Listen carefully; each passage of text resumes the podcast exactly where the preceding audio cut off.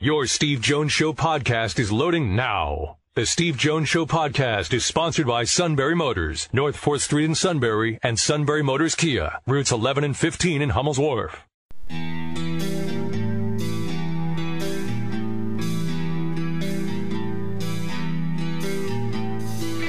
Sports talk where your voice counts. This is the Steve Jones Show on News Radio 1070 WKOK. Now, from the Sunbury Motors Studio, here's Steve Jones. Sunbury Motors, 4th Street in Sunbury. Sunbury Motors Kia routes 11 and 15 in Hummel's Wharf and online at sunburymotors.com. Ford, Lincoln, Kia, Hyundai. Great new inventory. Pre-owned inventory may be up your alley right now. Well, you want to go to a place that has the best selection? They have that with the Sunbury Motors guarantee. Fabulous sales department, great service department, all at Sunbury Motors, 4th Street in Sunbury. Sunbury Motors Kia routes 11 and 15 in Hummel's Wharf. Uh, one quick note uh, Carson Wentz is a Colt. All right, so let's, uh, now we're started. All right, let's make sure. Correct. I, I just want to just, you know, throw that in there for you. The first four teams left out of the NCAA men's and women's basketball tournaments will have the option to be designated as replacement teams should a team be unable to participate due to COVID 19. The NCAA released its team replacement policies for both tournaments. The men will begin on March 18th in Indiana. The women will begin March 21st with their entire tournament taking place in San Antonio. Once the brackets are released, teams will not be reseeded. Any replacement team that will be placed in the bracket position left vacant by the withdrawing team will go into that spot specifically. For any single bid conference, aka the Patriot, the league can replace its automatic qualifier with a pre approved replacement team should the league's qualifier be unable to participate. But they would have to undergo seven consecutive days of negative testing to do it. If a team from a multi bid conference withdraws, the first team not selected as an at large team will be the one that replaces them. The first four out, the four replacement teams will remain on their campuses and practicing and continue COVID 19 testing until they are needed to travel to the tournament site. The deadline for replacing teams will be March 16th for the men, two days before the start of the tournament, March 19th for the women. So that is what they're going to do. I mean, the one bid league could, could end up being a big loser here. I mean, should their automatic qualifier be unable to compete? They have to hope that a replacement team would meet seven straight days of negative testing. That's a big ask for smaller conferences because they may not be doing daily testing and their postseasons end early. Your team's eliminated, you're probably like, okay, we're done. You might not be testing.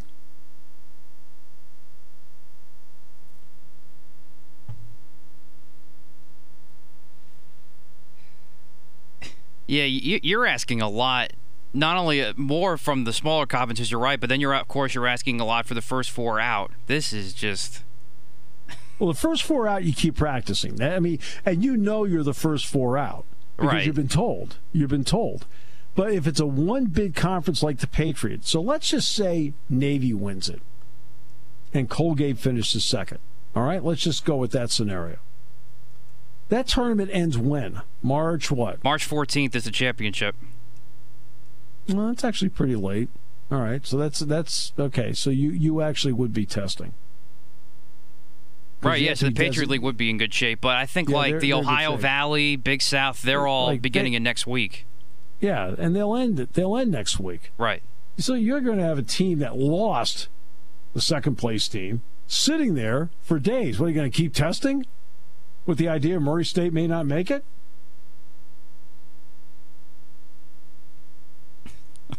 I don't know. Well, no, that's why I think the first four out are going to be the, the four teams, no matter who it is, getting in. Definitely. So.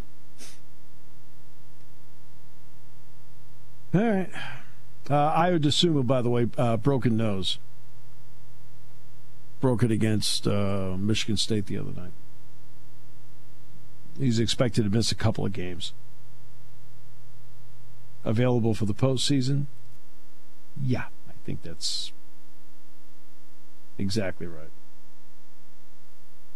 So, yeah, so that's the uh, big, uh, those two big basketball stories. Um, well, check this out. Carson Wentz is a Colt. How did we miss that? I don't know. Well, I figure you would have spoken up about it. I thought he looked different. Yeah, what, happier? Probably. Joyful? We're going to have uh, Brett McCormick on today from Sports Business Journal. Yes, we're going to talk money again. Huh?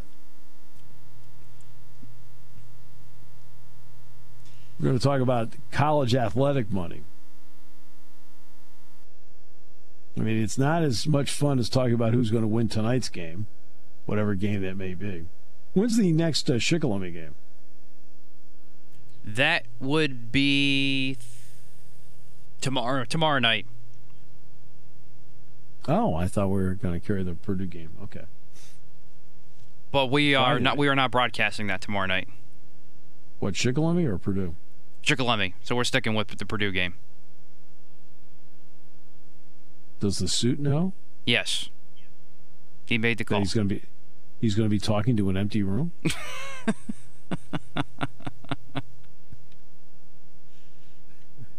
yeah, they got a couple of rescheduled non-conference games that we couldn't make it to for these next two games. So we won't. So um, our next broadcast is uh, it's either next Monday or Tuesday against Central Mountain, which could be a big one to, to determine the number one seed in 5A. All right. So, what are the standings right now? I mean, it could determine the number one seed of 5A is because of Central Mountain? Or? Yeah, well, Shikellamy's first right now, uh, albeit at 5 and 10, but that's how bad 5A's been this year. so, yeah. 5A's kind of like the NFC East. What's their record? Uh, 5 and 10, I believe. And they're the number one seed? Yeah. Again, that's this is 5. This is the way 5A's been this year. It's like the NFC East.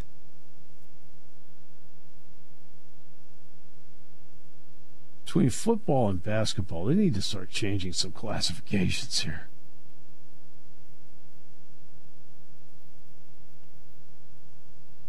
Uh, to me, I, I, let's start with this. Um, now, this is outside looking in, but I've I've brought this up before. I'll bring it up again. Why not?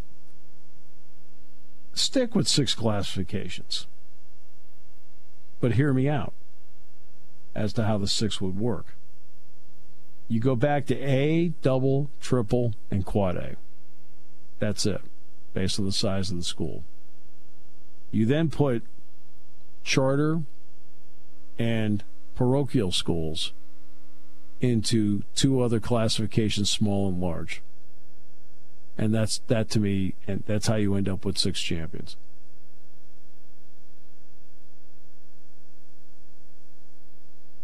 I think it's fair for everybody all the way around.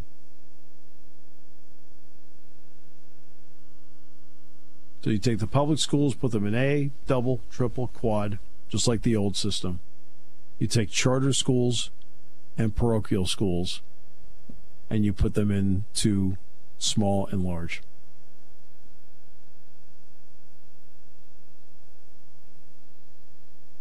Now, I'm a simple person. But to me, I think that's the simplest way to solve this thing.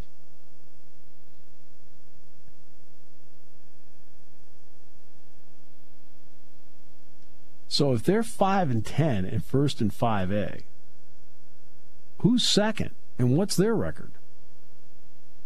Uh, Central Mountain is second. I don't know it off the top of my head. But they don't have five wins. I don't believe so. No, I, will have to get this from the suit himself. But Central Mountain's in there. Um, Bellefonte, who's barely played a whole lot of games this year, they're right. they're down below right. and last. Um, right. So that's part of the reason. It's either COVID's knocked them out a little bit, or that teams just haven't yeah. had good seasons. Huh. Well, this year is a different. It's an odd year, so I mean, that, I'm not going to complain about anything going with this, but I'm saying moving forward, that's something I would think about doing. We'll take a break. Got Brett McCormick next half hour and talk with him about college sports budgets. He's from Sports Business Journal as we continue on News Radio 1070 WKOK.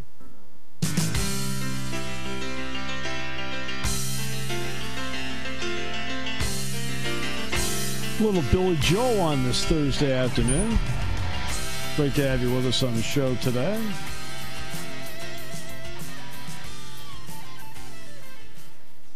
Ever since the Carson Wentz trade, you have been a little bit calmer, right? But I, you know, but I do know I have the ability to, to push the right button at the at the right time. Howie Roseman. All right, it's there you go. There's your guy.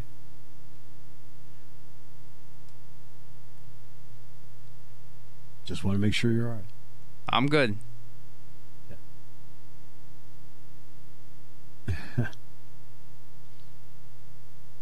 well, the so we gave you the NCAA tournament uh, scenario. That's going to be big, and that's going to be something I bring up with uh, Brett McCormick in the next half hour, because one of the key stories is that after last year, where with the insurance policy they split up and doled out 225 million, the full amount of 613 million will be doled out by the NCAA men's tournament today.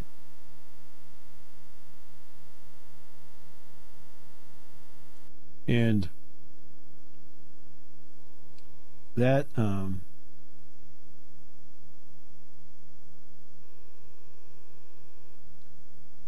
and that that at least is on the financial path. Okay, back in the financial path that intercollegiate athletics needs. Another key is going to be uh, getting people back into stadiums. But then for the Big Ten, the new TV contract, which is the first one up among um, college uh, TV contracts will be critical. Now, I'll tell you who's in a spot. There are two groups that are in a spot. One is the ACC, the other one happens to be uh, the Pac 12. The ACC's contract goes into the early 2030s. They can't get any more money out of this. I mean, see, the Big Ten is sitting there with this shorter term contract of six years that runs out here uh, shortly with Fox, ESPN, CBS, and BTN. Now, the BTN contract goes to 2032, I think, or something like that. So that's all set. But they have the ability in this next contract to get more money out of their TV partners to then give their athletic departments a better chance of being able to get back on a solid financial footing quicker. Not immediate, but at least quicker and they can start putting that money into their budgets to take care of it. The ACC, for example, doesn't have that. Their TV contracts run into 2030s, early 2030s. They have like 10 more years to go in the thing. Which at the time when they signed it, it's like, hey, we have long long term stability. This is great. Except now you're looking around, and when you actually need an influx of cash, you're not going to get it. Pro sports can get the influx of cash by, believe it or not, quick cash expansion. Now, the NFL is not going to do it, and they don't need to do it. And the NHL is now probably done with their current expansion because Seattle's coming in, and they'll get, you know, they're obviously getting money from that after getting money from Vegas. That gets them to 32. But the NBA and Major League Baseball each have the opportunity to get at least what I call quick cash from expansion fees. And I think you'll see within the next four years both Major League Baseball and the NBA expanding from 30 to 32 teams, which would then give Major League Baseball the opportunity, for example, to divide into four divisions in the American League and four divisions in the National League. And you can do that and have four and have eight four team divisions. Because I know how excited the Phillies are to play the Mets all the time. And the Nationals. They would be in that division. Phillies, Mets, Nationals. I mean, do you want to put? I mean, I would, I would, I would start changing some things up. I put Pittsburgh in there with them. Mets, Phillies, Pittsburgh, Washington. What do you think? I like it. Geographically, it makes a lot of sense. Sure, it does. You get a little rivalry. I mean, the Phillies can get 18 wins a year against the Pirates. It'd be great. I would like to see the Phillies and Pirates juice up the rivalry a little more too. Well, but the, the Pirates have to get good. Well, that well, yeah, that's also that's part of it. That's the issue. Okay, I, that's what I always love about rivalries. I hear the word rivalry. West Virginia, we have a great rivalry with Penn State. Just because you play somebody every year doesn't mean you have a rivalry. I mean, West Virginia went from 1955 to 1984 and didn't beat Penn State once. They had one tie. That's a rivalry? Okay? Syracuse for years. What, 1970 to 1987? No wins. That's a rivalry? It may be a rivalry to you because you're trying to climb the mountain. To the other team, it's just another game on the schedule. Or now we're trying to create rivalries the last few years in college football, as if just pow, it's going to become a rivalry like that. Like who would that be? Like like when you sign when you sign these deals, like I don't know, that's been done in the ACC a while. Like Notre Dame was trying to do it with Virginia Tech for to start this thing, and then when Penn State kind of started with Pitt a couple years ago, and that was like a three-year thing. Yeah, but yeah, you know like, what? But but you know, Dave. You know why Dave did that? Dave did that because he didn't know what the future of Penn State football was going to look like. I mean, that was done during the sanctions time. That's why the Penn State Pitt thing was signed. Dave Joyner was trying to get an old rival back on the schedule to get some juice in the stands because he, he had no idea how it was going to turn out. That was why it was done. Well, that makes sense. Right. But there's been other SEC and ACC schools like, let's just play each other for a couple years and create this rivalry. Like, no, that's not how you create rivalries. Stuff usually has to happen to okay, create in something. 15, in the last 15 years, in reality, what kind of rivalries Ohio State, Michigan? Also true. One team has to win sometimes.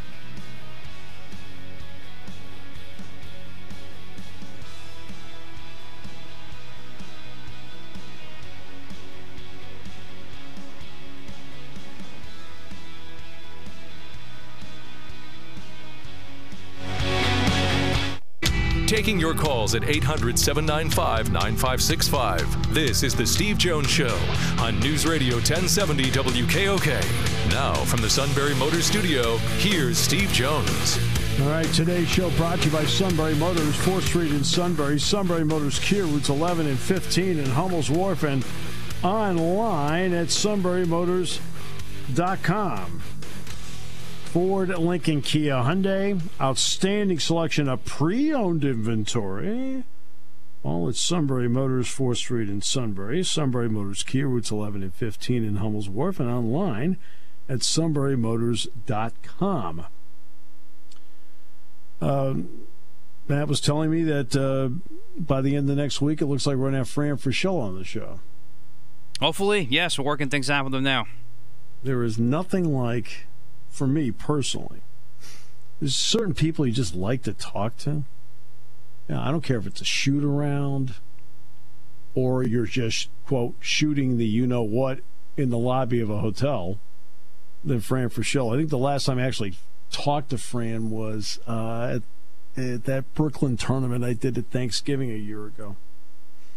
So I'm anxious to talk with him.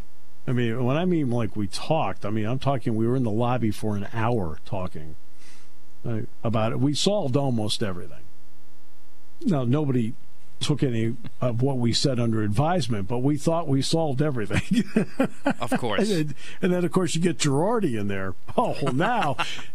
Okay, everything is solved. At least I walk out. I walk out of there confident we've got everything covered. And then we find out later other people are in charge and don't feel the same way we do about it. oh, goodness gracious. All right. Great to have you with us on the uh, show today. So let's talk money. All right, uh, this is something where uh, you know you want to know why I put the money thing on as often as I do because it's really, really important, and it affects what you see, how you view things, so forth. And the suit hates him. So, oh, oh, they're talking money again. They're taking away the fantasy of it. so, Brett McCormick joins us from Sports Business Journal. Brett, great to have you with us. Welcome. Yes, thanks for having me, guys. This is a a lot of uh, staring at spreadsheets, so I'm I'm glad that somebody pays attention. so, what are those spreadsheets telling you right now, Brett?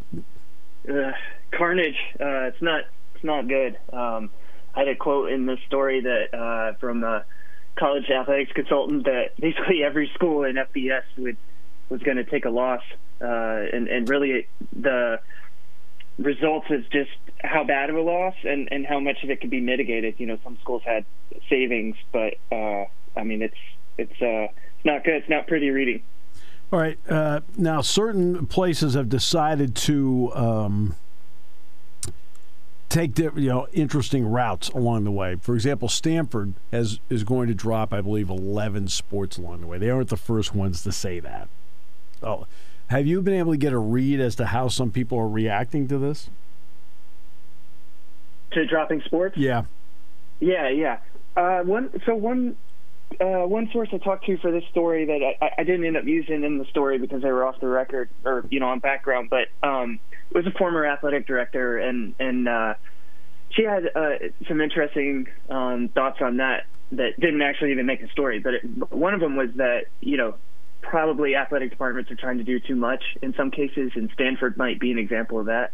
Uh, with you know 40 something sports, I mean that's that's that's undertaking a lot. And then on the other other end of that, you know, like I mentioned in the story that East Carolina cut some sports, Clemson cut some sports, uh, Iowa cut some sports, and two of those three have already been met with uh, Title IX lawsuits. So yes, you know, there's kind of there's kind of uh, it's kind of like two schools of thought on this. You know, in some cases it makes sense because the schools are maybe you know really overly ambitious on what they're trying to accomplish, and then in other cases it, it really does very little to solve the financial issues that these schools are facing right now.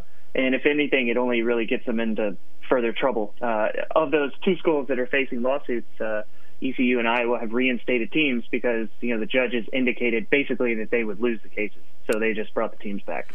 Yeah, and I know at Iowa it was done in such a way where the athletic director walked in, said "I'm sorry," and then left, and now it turns out that they're that uh, they're back, uh, which which is interesting. Ohio State has put out a new ticketing policy for football. Uh, and it's, it's similar to what other people have done, but the more money you donate, the better seats that you're going to get. But they've also increased the prices of tickets. Now, student tickets are going to stay the same at $34 per game.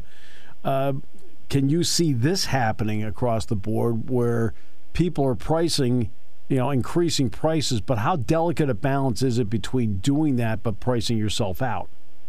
Yeah, that's a good question because, you know, one thing that's going to be critical this year, especially, but I would say moving forward in the coming years is, is revenue generation. Uh, you're going to see a lot of athletic directors hired that that's like really a specialty of theirs, uh, uh, particularly like fundraising. Uh, but there's other ways to raise money, and some of it is, you know, incremental ticket increases. Um, you know, because the the college sports fan is is uh, you know uh, I, I would get I would venture to say more willing to take it on the chin than most uh, most sports fans. You know, especially like pro sports. Um, they generally have a stronger commitment um, and connection to their school, and so you know incremental increases I think are definitely going to be there. Also, you know, for the schools in the group of five, not the non-power five schools, right? Uh, I think you'll see other kinds of increases, like uh, student fee maybe going up. You know, there's a lot of these uh, athletic programs in like the Sun Belt Conference, the Mid American. Um, uh, Conference USA, you know, that a lot of their program is subsidized by student fees and money from the school. So I think you'll see uh, increases in those. Because I mean, you know, if you have a school of like thirty thousand students, I mean, you know, you can you can make a lot of money uh, for an athletic program off of student fees, whether the students really notice it or not. last year with the insurance policy, the NCAA ended up paying out about in the neighborhood of 225 million to uh, their partner schools along the way. This year, they expect that to pay out the full 613 if they play the tournament all the way through, which Brett, you and I both know is a distinct possibility that they will. What does that mean on the road to health for many of these schools to get at least a full cut of the NCAA men's basketball tournament? Yeah, I mean it's a, it's it's huge. It's it's especially huge for uh, you know smaller smaller conferences that you know the million or so bucks that you get from the NCAA is is uh, you know can be uh, like ten percent or, or less of your budget. You know, I mean for an Ohio State or Penn State, it's not going to be quite as critical, but uh, you know as um, the University of Texas San Antonio AD uh, Lisa Campos told me she was like, everybody has budgeted for the NCAA tournament to happen. So, uh, you know, they, they really, I don't think want that uh, last hiccup in this financial, you know, in this fiscal year, which runs from usually from July 1st to June 30th. I, I think that would be a really crucial blow, like at the end of the year, because mm-hmm. after the NCAA tournament, that's when a, that's when the uh, TV payouts are are pretty much sorted out for conferences. So um, that would be uh, you know, a last gut punch of the year. Um, if, if the something didn't happen with the full right. was it 67 games, I think. Yeah. S- yeah, 67 games. All right, so now let's go to the next part. Uh, we've, you know, obviously we've found out in professional sports what the percentage of what a crowd means. For example, we know the NHL is much greater than anybody else. Baseball's about 40%. The NBA is about, believe it or not, 40%. Uh, in college sports, for Power Five schools versus Group of Five schools, what does that that attendance number mean to the health of the athletic department at a Power Five school percentage wise? What does that mean percentage wise to a Power Five school? Uh, it's it's hard to say percentage wise because what is easier about pro sports is the comparisons are much more apple to apple. Yeah. Uh, college, what's interesting about it is how different everything is. Uh, so I would say for like a good example is Michigan. Um, you know, a school that uh, I think let's see in 2020 uh, budgeted something like you know 57 million dollars from ticket sales. Right. you think about 111,000 fans for seven home football games, and then you know probably very good basketball attendance. Um, you know, there that's 57 million of uh, like 160, 190 somewhere in there million revenue. Right. So I mean, that's you know that's a pretty huge percentage, and then about 50 million in TV money. Uh, that's I mean that's a big chunk of their revenue. Uh, another school I wrote about in this story, you look at like Georgia State, uh, TV and attendance um, are not going to be nearly as big percentages, like either of them. Right. Um, I think their their TV money was around like something like two and a half million or something like that mm-hmm. out of uh, about twenty five million dollar budget. Uh, for them, I mean, uh, school support and the student fees is the is the biggest thing. So as long as enrollment is is not majorly impacted, uh, you know, schools like that are going to be okay. I'm, now, I mean, it's not easy for them to just lop two million bucks off the budget, but you know, it doesn't quite have the same effect as when you take a third of your budget. uh, because think about the fact that Michigan in 2019 had had those seven home games with you know 111,000 something mm-hmm. fans, uh, so about 800,000 uh, tickets that they sold for football.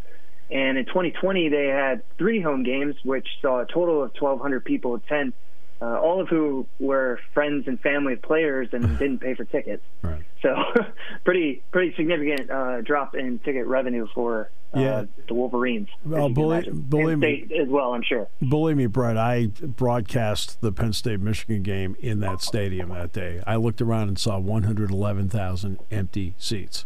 Yeah. Um, although Michigan didn't play well that day, so some of the cardboard cutouts actually got up and left. I mean, I, was, I thought that was kind of odd.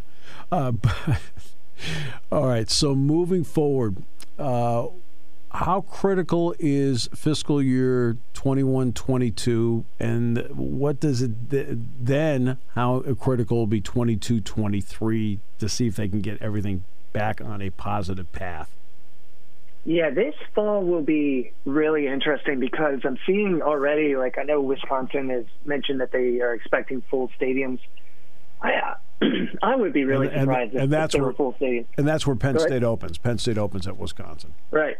I, I just would be surprised by that. I mean, I could, you know, I've been surprised a lot in the last year, but I- I really think mm-hmm. 22 is when you're going to see a lot more normalcy. I mean, I th- I just think there's still going to be some psychological reticence from people um, to be in a group of you know 80 to 100,000 people, um, and you know also there there were people that have probably attended games their whole lives that watched last year from their couch and were like, eh, maybe this isn't bad, you know, and so really that's going to be critical for colleges. Uh, this you know they're they're doing this right now is is kind of this outreach to um, season ticket holders Yes. to make sure that they uh, remember how cool the live experience is because you know everybody knows that when when you uh, you, you could do a lot more watching from your house you know watch it from your couch. I mean it's cheaper and and it doesn't duplicate the live experience but you know for some it's it's a more desirable thing. And, and there's people that probably never even considered not going to games you know lifelong season ticket holders of, of their um, college they graduated from that last year were forced not to go, and and so getting those people back is going to be really critical. Um, you know, especially as there already was kind of a bit of a declining trend in, in attendance in college football. So I, I think this this fall is going to be really critical for college athletics. But I mean, this is this is a two, three, four year thing, though. I mean, especially Right. given the way that school a lot of schools have borrowed money um, and are kind of trying to spread out the impacts of this. So yes, that's I, right. I don't think. Yeah, you know, like Clemson cutting track and field was was an interesting thing because it really did nothing for them this year financially. They they don't even see the benefits of that, uh, Right. Such as they are until 22. So, um, you know, it's a, it's a it's kind of a two, three, four year thing, uh, and and this fall is really uh, going to be very interesting to see how much they can recover, like how quickly. In doing this story, was there something that quote pleasantly surprised you, and was there something in there that was worse than you thought going in?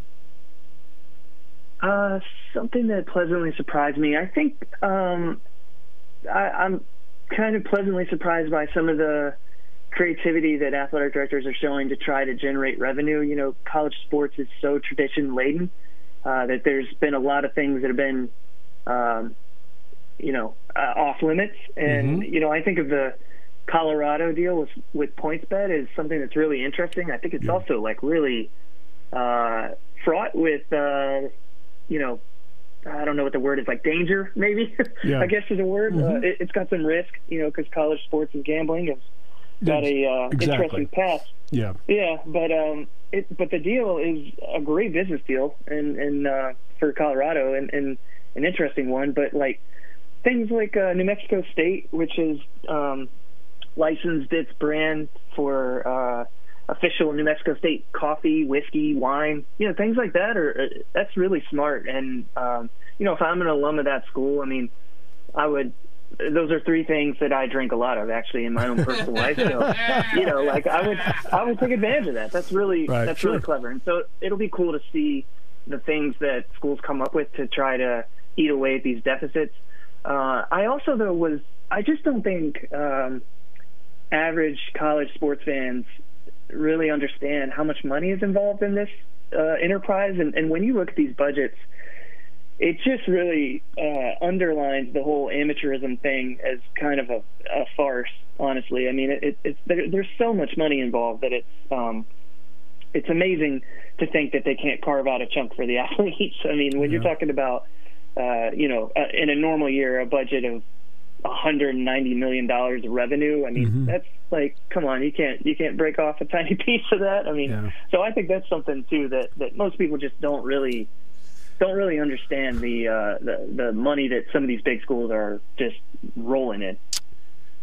All right. Finally, uh, the first con- TV contract up to be negotiated on the college side for Power Five will be the Big Ten because their deal that the last deal they put together was a six-year deal. What's the pressure on Kevin Warren as the conference commissioner to put together a contract that knocks it out of the park to help get everybody back on track?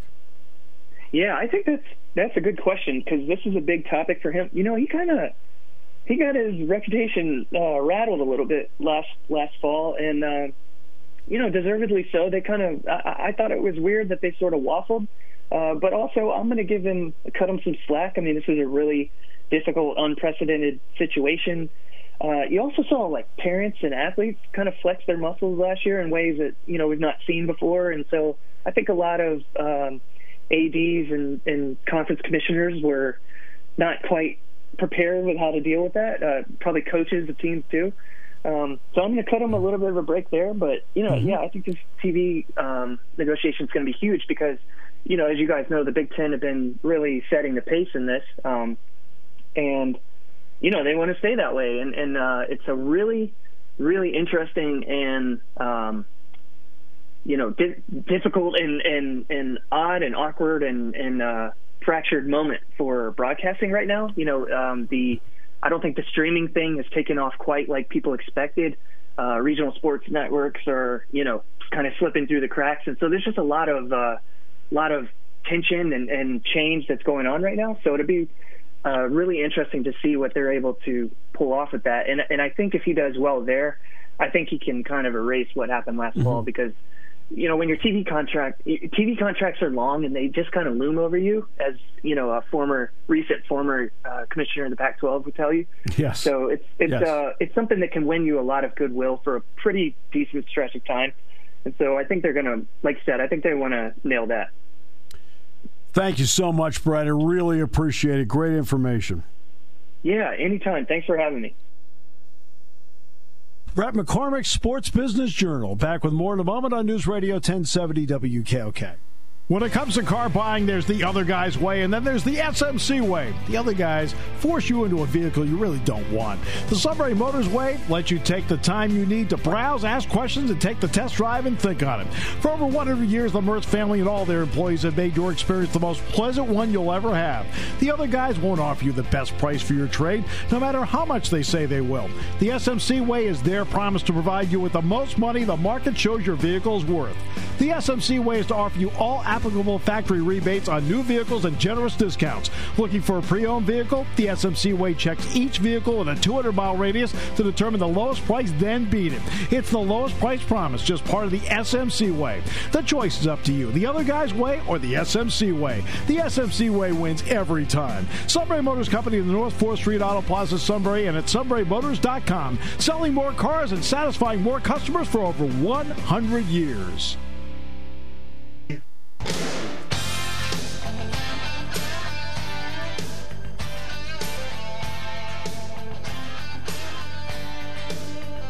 The only time the suit enjoys it when we talk about money is when we're talking about his commissions. I, it's uh, but when it comes to sports, no, just, it, uh, it, doesn't happen. You know, and plus there was that big bonus he won from the International Croquet Federation. It's that's right. Some people have skills. Apparently. Some don't.